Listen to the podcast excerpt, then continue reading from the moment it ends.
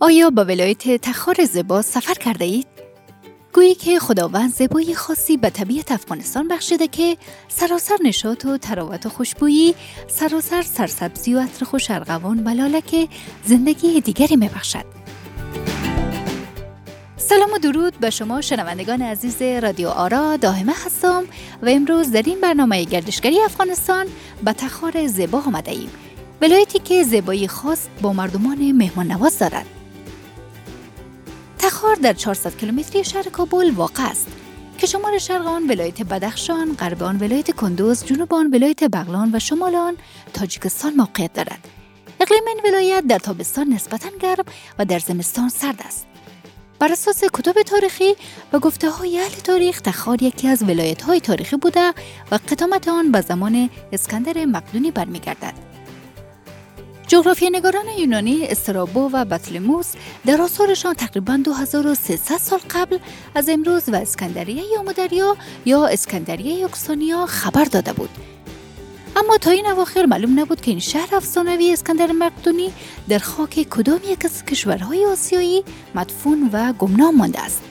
تا اینکه راز بزرگی برملا شد و شهر معمایی اسکندر در شرق یا همان اسکندریه یا در ناحیه شمال شرق افغانستان تخار امروزی از زیر گرد قرون متمادی نمایان گردید. ساحه باستانی اسکندریه یا در قریه کوچکی که به نام خانم شهرت دارد واقع گردید که در ارتباط با آن باستانشناسان مربوط نام آن شهر یونان و بختری یا اسکندریه یا را آی خانم یعنی ساحه باستانی آی خانم گذاشتند. مردم محل از قدیم بقایای های تاریخی برج و باره و اشکال دیگر هندسه معماری فرو رفته در خاک و گل را در رست دلتای متشکله از تقاطع دو دریای آمو و کوکچه می شناختند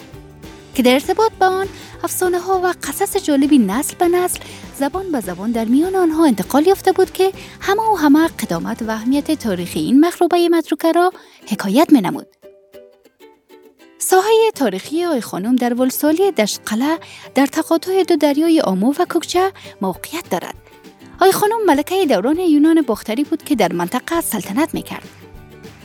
تخار دارای مناطق زیاد تاریخی بوده که می‌توان از مشهورترین آن به نامهای زیارت خواجه بهاءالدین، زیارت خواجه خیز، زیارت حضرت واقف، زیارت خواجه شنگال، پیر فرخار و قلعه زوبین نام برد. در ولایت تخار شرکت ها و کمپانی تولیدات صنعتی وجود ندارد اما مردم آن به صنایع دستی دسترسی خوبی دارند که جمله می توان از چموسدوزی از پوست حیوانات پشم بافی از پشم حیوانات و موردوزی و خامکدوزی نام برد مردم ولسوالی های دشت قلعه با استفاده از پشم بالا پشت واسکت و کلاه می بافند و اکثر اوقات دستبافهایشان را به بازارهای داخلی آورده و به فروش می رسانند. خب دوستان شنونده شما دوست دارید که کدام یک از جاهای دیدنی را برای شما خوبان با معرفی بگیریم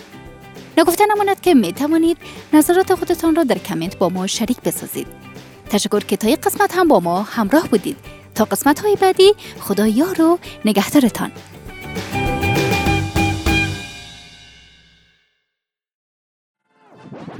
رادیو آرا